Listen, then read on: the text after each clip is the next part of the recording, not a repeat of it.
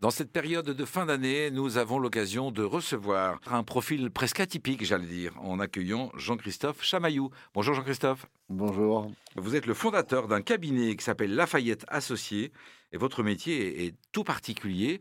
J'ai envie de dire, ça tombe bien que ce soit une période calme pour intégrer le fait qu'il y a un métier comme le vôtre. Vous réécrivez le contenu des diplômes à la demande des écoles, si je comprends bien, ou, ou de tout ce qui enseigne.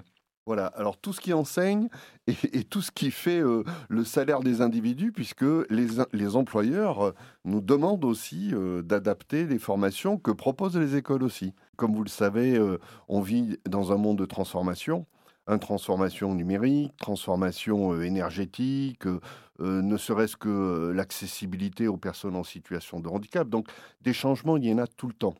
Et en fait, il faut à la fois qu'ils puissent adapter leur contenu, mais également quand ils vont expliquer ça à des jeunes ou des moins jeunes pour leur expliquer ce qu'ils vont acquérir comme compétences, voire qu'ils vont exercer comme métier, il faut qu'ils aient le langage approprié.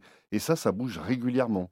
Et ça veut dire ça que dans les écoles, en fait, le contenu euh, n'est pas le même qu'il y a 5 ans ou il y a 10 ans. Vous apportez des retouches comme ça régulièrement? Alors d'abord, euh, c'est quasiment obligatoire sur tous les diplômes. hein. Des retouches, elles doivent être euh, appliquées, si on appelle ça retouche. Oui, alors On va dire le bon terme, des, pardon. des- hein. des redépôts, des redépôts d'un dossier pour avoir l'agrément. Il y a euh, une terminologie que les écoles utilisent qui est le RNCP, Répertoire national des certifications professionnelles.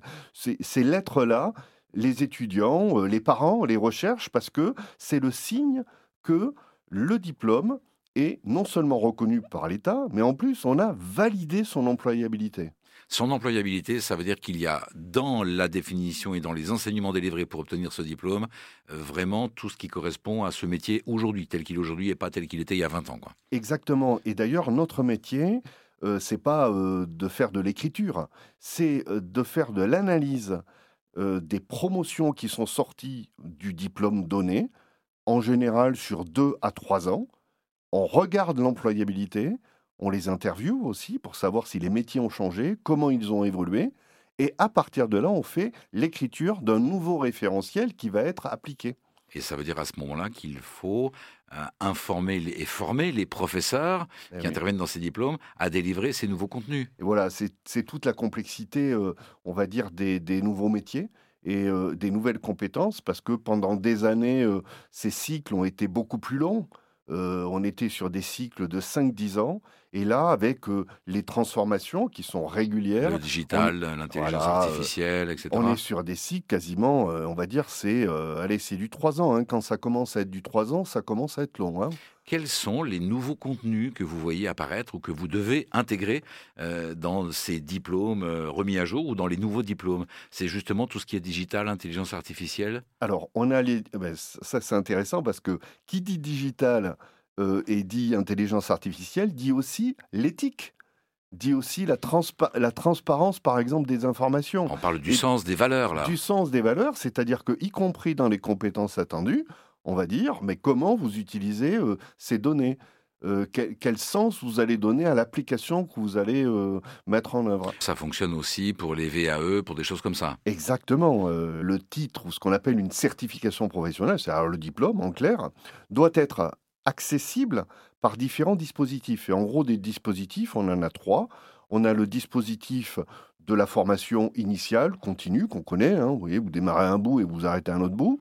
On a le dispositif de l'apprentissage, où là, on fait de l'alternance. Qui est effectivement en développement Exactement, en développement, on en parle aujourd'hui beaucoup parce que Mhm. c'est beaucoup plus valorisé. Et ensuite, on a un dernier dispositif que vous avez évoqué, c'est la VAE. Et là aussi, la VAE est en Alors, pleine Ah, La pardon, valorisation des, des acquis de l'expérience. Merci, j'étais pas sûr. Non, oui. non, la valorisation, et ça c'est un point extrêmement important qui est en train de se développer, c'est la possibilité à quelqu'un qui a déjà fait tout ou partie des compétences du métier de pouvoir accéder plus facilement à ce métier en faisant quelques formations, donc sur des formats plus courts, voire pas du tout, hein, puisque Bien la sûr. VAE est accessible après simplement une année d'exercice d'un métier, même si on n'a pas eu le diplôme. Je peux faire reconnaître mes acquis en l'ayant pratiqué pendant un an par Voilà. un système donc de validation. Alors, Oui. votre métier, c'est donc euh, de reprendre les diplômes existants depuis longtemps et de les remettre à jour, entre guillemets? Oui. Ces diplômes-là doivent être régulièrement remis à jour tous les cinq ans. Et puis parallèlement, il y a de nouveaux métiers qui arrivent. On pense par exemple, euh, et je vais vous questionner là-dessus si vous voulez bien, au, Café Joyeux, un, organisme qui donne de la place à des enfants en situation de handicap ou d'autisme. Et là, il faut créer des formations pour leur permettre non seulement d'avoir une activité professionnelle dans le cadre des cafés joyeux, hein, qui sont donc des, restaurants qui s'installent en ville et qui permettent à des jeunes euh, en situation de handicap de travailler, mmh. mais vous, vous avez mis en place, euh, valider des formations pour ça? Alors, moi, j'ai aidé à ce que les, euh, les, les, formations soient reconnues. Parce que l'idée de Yann Bucaille, qui est son fondateur, il souhaitait former ces jeunes et ces moins jeunes d'ailleurs, hein, puisqu'il y a tout type de salariés, euh, ils sont soit euh, autistes, soit euh, trisomiques.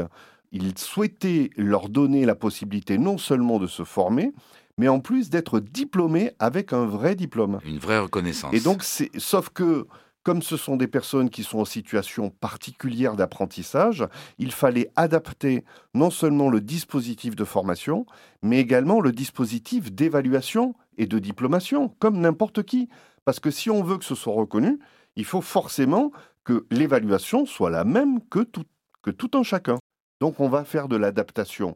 Mais en fin de compte, on a eu huit premiers diplômés dans euh, ce qu'on appelle un diplôme de branche reconnu par l'État.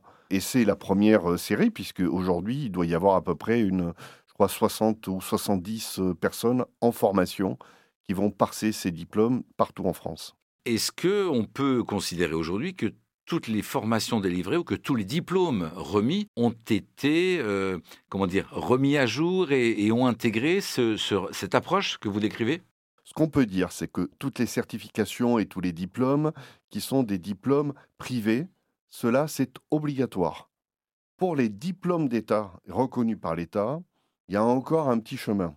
C'est-à-dire que oui, il y a un rapprochement des entreprises, du métier, mais les mécaniques de mise en œuvre sont pas encore totalement en phase avec les prérequis. Il y a toujours eu un peu un débat hein, entre les connaissances acquises par le public et les compétences qui sont souvent, euh, alors on va pas dire décriées, mais on pense que les compétences, c'est une façon de trop se rapprocher de l'entreprise. Et euh, alors que les connaissances, c'est les socles. en fait, nous, on pense que euh, c'est les deux qui, dont on a besoin pour se sentir bien dans un métier. Vous êtes combien à faire ce métier-là en France? Alors, nous, on est le cabinet le plus important puisqu'il y a une trentaine de consultants. Ce métier-là existe depuis les années 2000 globalement, quand euh, l'État a voulu commencer à classifier les formations pour que ce soit plus proche de l'emploi. Il existe un métier en France qui s'appelle conseiller en emploi-formation, qui nous est présenté euh, par Jean-Christophe Chamaillou, qui est donc à la tête du cabinet Lafayette Associé. Bien sûr, les liens sont sur le site erzen.fr. Merci Jean-Christophe. Merci. Et bonne fête à vous. Et bonne fête.